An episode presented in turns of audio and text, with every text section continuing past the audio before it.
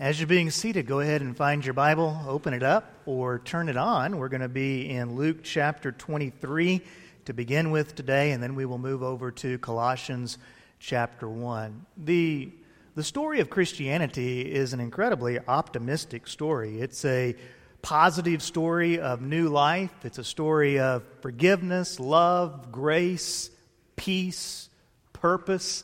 It's a story of hope.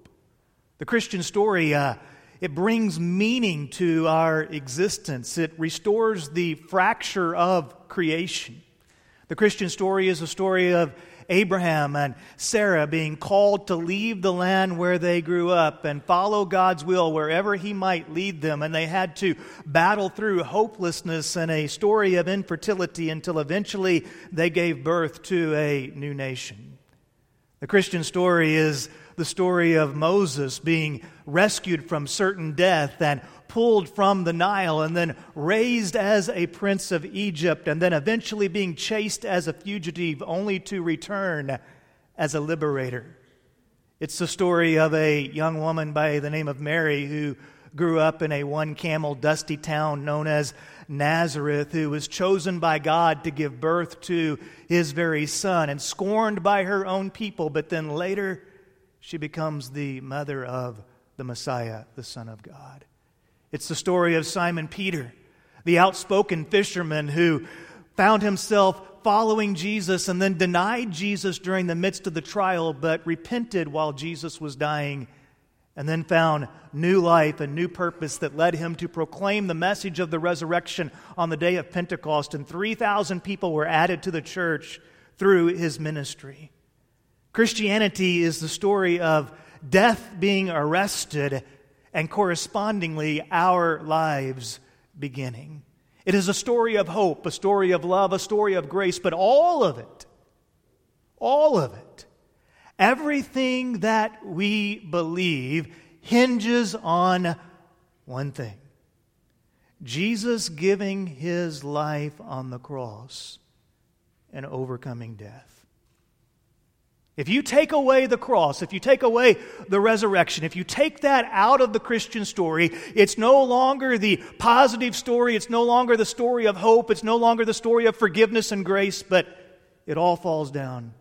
It implodes within itself. In the center of our church logo is a cross. I think we may have the logo somewhere up there. There we go. And uh, you'll see the, the red cross in the center of our church logo. You may not realize the meanings, the various meanings of our logo, but you have people coming from different backgrounds with different perspectives, even different ethnicities, and we all come together just as the different pieces of the logo come together, and we ultimately all come together around the cross of Jesus Christ. There's a lot of symbolism within that logo. And whenever you see a cross, probably a lot of you have one somewhere in your home, you may wear one on your neck. Whenever you see a cross, it is a symbol of Christianity. If you're a Christian, whenever you see the cross, you probably think of the good news, you think of the promises of Christ, you think of the resurrection. But if you lived in biblical days, the cross did not represent hope. In fact, the cross in biblical days represented the opposite of hope. The cross was a symbol of oppressive power. The Romans would place crosses outside the city walls so that everybody knew that you should not mess with Rome. It was a symbol of torture, it was a symbol of slavery, it was a symbol of death. So, how did Jesus transform this symbol of death and torture into a symbol of life and hope? Around midnight, Jesus had arrived at the Garden of Gethsemane and there prayed beneath the olive branches. Somewhere around one o'clock in the morning, Jesus had been arrested and he'd been taken to the former high priest's home, a man by the name of Annas, and there he had been questioned. During the middle of the night, around 2 to 5 in the morning, the Sanhedrin court had put together a complete mock of a trial. They brought in false witnesses and they ultimately accused Jesus of all sorts of things. Probably for a period of time, Jesus was held in a dungeon or a pit beneath the temple, and then around sunrise, he was brought once again before the Sanhedrin court, and there they formally charged him with the crime of blasphemy. They did not have the power to execute, so they transferred Jesus about a half a mile to Fort Antonia, where the Roman governor by the name of Pontius Pilate presided. And there Jesus was accused of treason. Somewhere around 8 o'clock in the morning, Jesus was formally sentenced to death by crucifixion. It was about 9 o'clock in the morning when he was crucified. And for six hours, he hung on the cross. And we pick up the story in Luke 23 and verse 44. It was now about noon, and darkness came over the whole land until three in the afternoon, for the sun stopped shining, and the curtain of the temple was torn in two. Jesus called out with a loud voice, Father, into your hands I commit my spirit. And when he had said this, he breathed his last. The centurion, seeing what had happened, praised God and said, Surely this was a righteous man. And when all the people who had gathered to witness the sight saw what took place, they beat their breast and went away. But all those who knew him, including the woman who had followed him from Galilee, stood at a distance watching these things. Now, between now and Easter, I want to talk to you about the meaning of the cross. What does the cross mean? Now, my goal is not to shock you with gore, but my goal is to help you answer a couple of questions. Primarily, how did a symbol of horrific death become a symbol of eternal life? And to answer that question, it requires that we understand a couple of things. The first thing that it requires is that we understand who it was that died on the cross for our sins. And then, secondly, we need to understand what Jesus' death on the cross meant.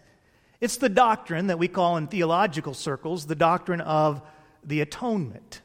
So turn with me today to Colossians chapter 1. Today, I want to help you understand who it was that died on the cross for your sins. Now, there were many people in ancient times who died on the cross. In fact, it wouldn't have been uncommon if you were traveling with your family, even, to come across somebody who was in the midst of dying on the cross. It was done publicly because it was supposed to be a massive deterrent.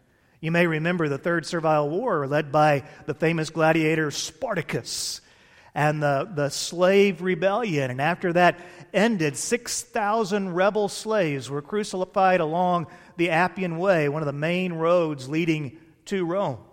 There were two other men that were also crucified at the same time that Jesus was crucified. Here's my point with all of this dying on the cross was not unique.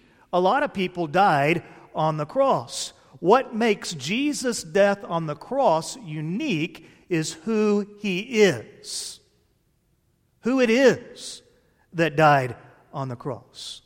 Now, when it comes to Jesus, there are a lot of opinions about who he is. We're turning to the book of Colossians, and there in the ancient city of Colossae, there was a group called the Gnostics. And the Gnostics embraced something called the gnosis or the knowledge. And they believed that there was a spiritual knowledge that one could gain that other people do not have, and that Jesus brought the gnosis, our knowledge of this gnosis, to, to, to earth, and that Jesus was a man who achieved the ultimate level of understanding, and that if you follow Jesus, you too can go through the various layers of gnosis and reach the spiritual nirvana, if you will.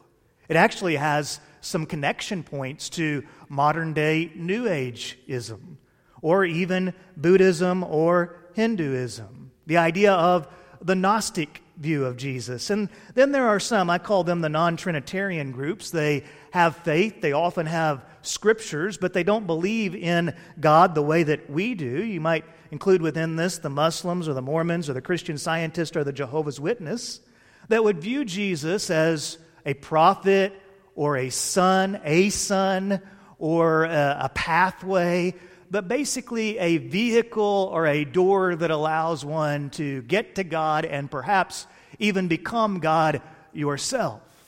Then there are the Christian moralists. And they look at Jesus and they see him as an example. He was a great teacher. He was a great ethicist, and he is a example of how we should all live our lives in a loving way, in a way that goes beyond ourselves. And if we just live like Jesus, then we'll, we'll follow a, a great example for our life. And then there's the secularist. The secularist would look at Jesus as just a man who lived and died. In fact, some of them even deny the fact that he existed at all, but he was just a man. Now, here's what's important for us to ask Who do Christians say that Jesus is? Because here's what I've found most people that go to church tend to be Christians. now, there's some Christians that don't go to church very often, but most people that go to church tend to be Christians. So we need to ask the question well, what do Christians believe about Jesus? And more importantly than that, what does the Bible say about Jesus? So there's four passages in the New Testament that speak to the it's called Christology. It speaks to who Jesus is so that we can really get a greater understanding of him. And Colossians chapter 1 and verses 15 through 20 is one of those passages that really allows you to dig deep and gain a greater understanding of who Jesus is. So look with me there in your Bibles. You got your Bibles with you? Look with me there. I'd love to have you bring your Bible every Sunday. The Bible says, The Son is the image of the invisible God. The image of the invisible God. The firstborn over all creation. Now, what that means is that he is the heir to all creation. He is the firstborn. All creation belongs to him. For in him, verse 16, for in him all things were created. You ever thought about Jesus that way? In him all things were created things in heaven and on earth, visible and invisible, whether thrones or powers or rulers or authorities. All things have been created through him and for him. He is before all things. Jesus didn't come into existence at Bethlehem. He is before all things, and in him all things hold together. And he is the head of the body, the church. He is the beginning and the firstborn from among the dead, so that in everything he might have the supremacy. For God was pleased to have all his fullness dwell in him, and through him to reconcile himself all to himself all things, whether things on earth or things in heaven, by making peace through his blood shed on the cross. Now, I, I could talk about this passage for a long, long time. We could just camp out here and I could live in this passage probably for weeks. But you probably don't want me to do that right now, okay? Uh, you want me to you know, wrap it up at some point. So I, I want to talk to you today about three things about Jesus that we can pull out of this passage that we just read. And the first is this it's found in verse 15. He is the image of the invisible God. Now, one of the struggles that many people have with God is that we can't see him. We can't view him empirically. And so, because we cannot see God, we, ask, we, we say, Well, I'm not sure what he's like, so how can I trust God? But here the Bible says that Jesus is the icon, the image. If you have an icon camera, it actually has its roots in this Greek word, the, the image. He is the image of the invisible. And the scriptures say, when you see Jesus, you are seeing God. If you want to know what God is truly like, the Bible says, study Jesus. Study Jesus. Now, this is huge because God doesn't leave us guessing as to who He is. He doesn't just create us and say, well, good luck with that. Now I'm going to be an aloof, detached deity. Instead, God intervenes into our scene, reveals himself to us so that we might know him, his purposes, his ways. Not long ago, I was at a restaurant eating barbecue. I know that surprises you that Lash Banks might be eating barbecue, but I was eating barbecue probably taking a year or two off my life. And that particular day, the, the barbecue just was, was okay. So started talking to the waiter and asking some questions. And I always love to ask people questions about God. And the waiter said something that I hear a lot. He, he said, Well, I believe that there is something out there. I just don't know what it is. Anybody else ever heard that? I, I believe there's something out. I'm, only a few. Everybody else ever heard that? Yeah. I, I, I believe there's something out there. I, I just don't know what it is. Well, know this there, there is something out there, and God says, I'm, I'm not unknown. You, you can know me. You can have a relationship with me. I have done everything for you to know me. And the Bible says that Jesus is the image of the invisible God. When you know Jesus, you know God. When you read the words of Jesus, you hear the voice of God. And when Jesus died on the cross, the God of the universe was taking on sin and dying in your place. Let that sink in for just a moment. He is the image of the invisible God. Hebrews says he is the radiance of God's glory. He reveals to us God. A second thing about Jesus. In verse 17, the Bible says that he holds all things together.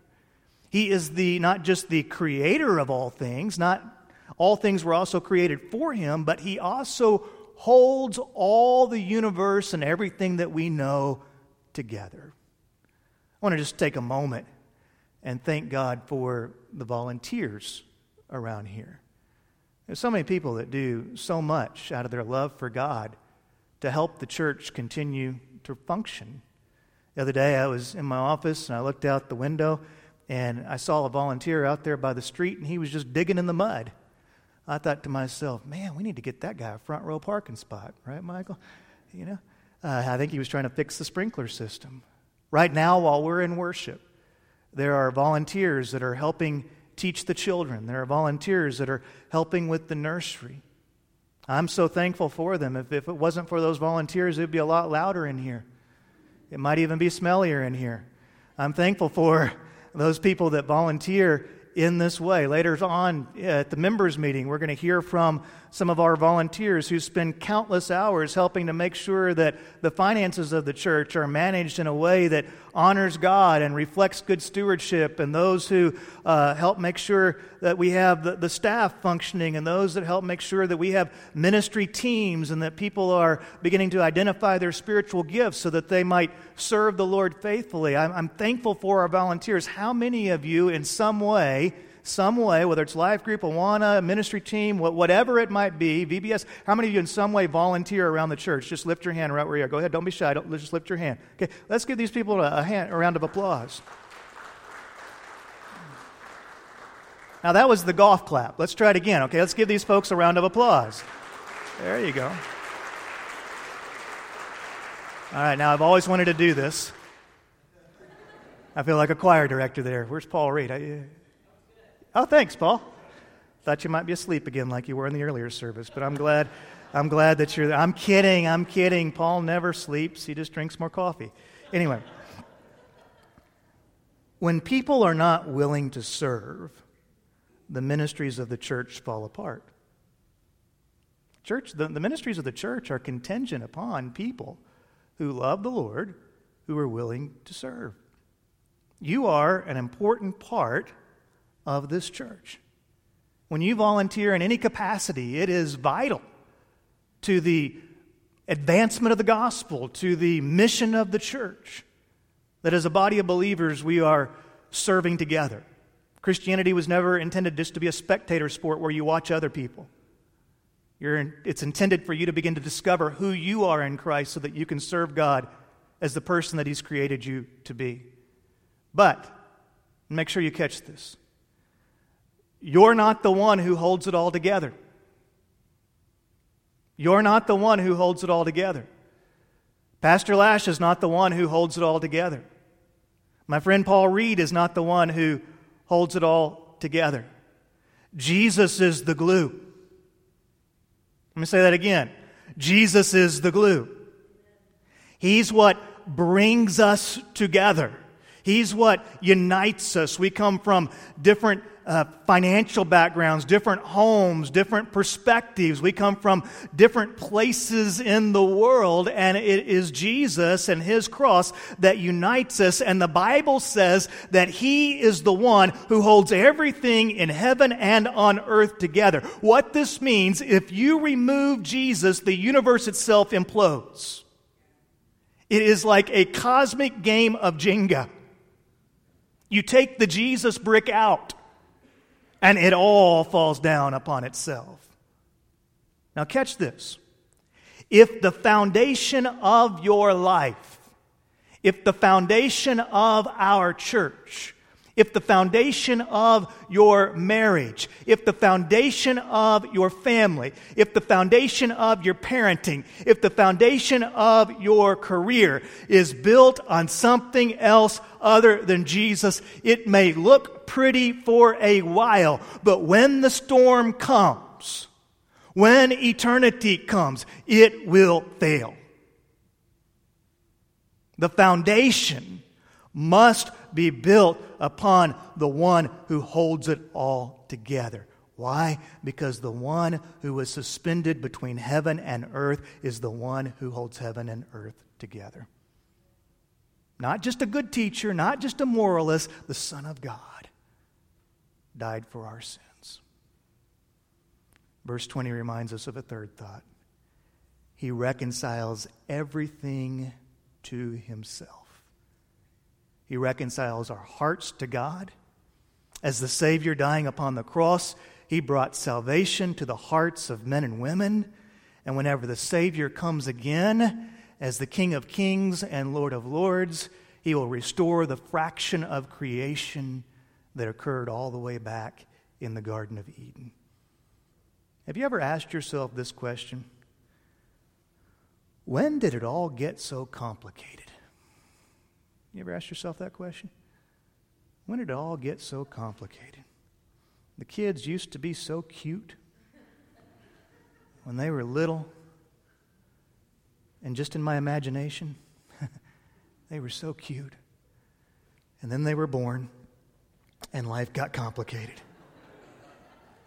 this week we're celebrating Bennett's sixth birthday. Can you um, believe that little Bennett's about to turn? Yeah, I know, Michael, six years old. Yeah. Remember when we were on Bennett Watch? Yeah. Stacy went two weeks past due with Bennett, and all the ladies were saying, Well, are you going to induce? Are you going to induce? When are you going to induce? And she was like, No. It's a lot easier to take care of him in here. Once he's born, it gets complicated. I'm just going to let him ride it out as long as he wants, you know? Uh, when did it all get so complicated? He used to be so romantic. Remember, ladies, when he used to sing songs to you? Used to write you poetry. Now look at him. Lying on the couch, watching the Final Four, can of Cheez Whiz in his hand, sprays it in his mouth, and then eats a Ritz. What happened? When did it get so complicated? Well, the story of creation drew dark. Sin slithered onto the scene, and everything that Christ had created, the shalom of creation, the beautiful balance with which He created all things, became fractured and stained by sin. Everything and everyone stained by sin. And it got really, really complicated. But I am so thankful that God didn't turn his head. He didn't say, I'm going to go to a new galaxy and start everything over again. He didn't walk away from us. But the Bible says, driven by his love, he sent his son the firstborn of creation, not just anyone. He sent the image of himself, his own eternal Son in flesh, the one who holds it all together, the one who loved you before you were ever born. He sent him. And we rejected him and crucified him. But on the cross, death was arrested. And the invitation of the cross and the empty tomb is that those of us who have rejected God might turn from our rejection and instead embrace Jesus as Lord and Savior in faith. Only Jesus, only Jesus could transform a symbol of horrific death into a symbol of eternal life. And so I finish once again by reading this passage from Colossians chapter 1. As I read, just let the words sink into your heart. The Son is the image of the invisible God, the firstborn over all creation. For in him all things were created, things in heaven and on earth, visible and invisible, whether thrones or powers or rulers or authorities. All things have been created through him and for him. He is before all things, and in him all things hold together. And he is the head of the body, the church. He is the beginning and the firstborn from among the dead, so that in everything he might have the supremacy. For God was pleased to have his fullness dwell in him, and through him to reconcile to himself all things, whether things on earth or things in heaven, by making peace through his blood shed on the cross. Would you be so kind as to bow your heads with me, please, as we come to a time of commitment? If today needs to be the day in which you trust Christ as your Lord and Savior, I'll be here at the front. I would love to talk to you during this next song. I'll also be here after the services as well and would love to talk to you about what it means to be a believer in Jesus Christ. Our heads are bowed and our hearts are open. And let me ask you this question Who do you believe Jesus to be? Is your faith in Him as your Lord and your Savior? Do you understand that He is the image of the invisible God who took on your sins and mine and died on the cross so that death might lose its sting, so that hope might be real? That is the message of Christianity. It's a message of transformation, a message of eternity, and it's a message that can transform the symbol of death into a symbol of life. Heavenly Father, I thank you so much for this dear church. I pray for your power to be upon it. I pray for your blessing to be upon us. And I pray that we might fall in love more and more with our Savior, Jesus Christ. Help us, Lord, to be growing people, growing in our walk with you. And may our lives reflect you to everyone that we come in contact with. Thank you, Father, for the story of the cross. Thank you, Father, for the transformation that takes place in our hearts because of the cross. May all glory be to you. And thank you, Father, for sustaining and redeeming all things to yourself. It's in Jesus' name that we pray and sing. Amen. Let's stand together as we worship. Love you guys.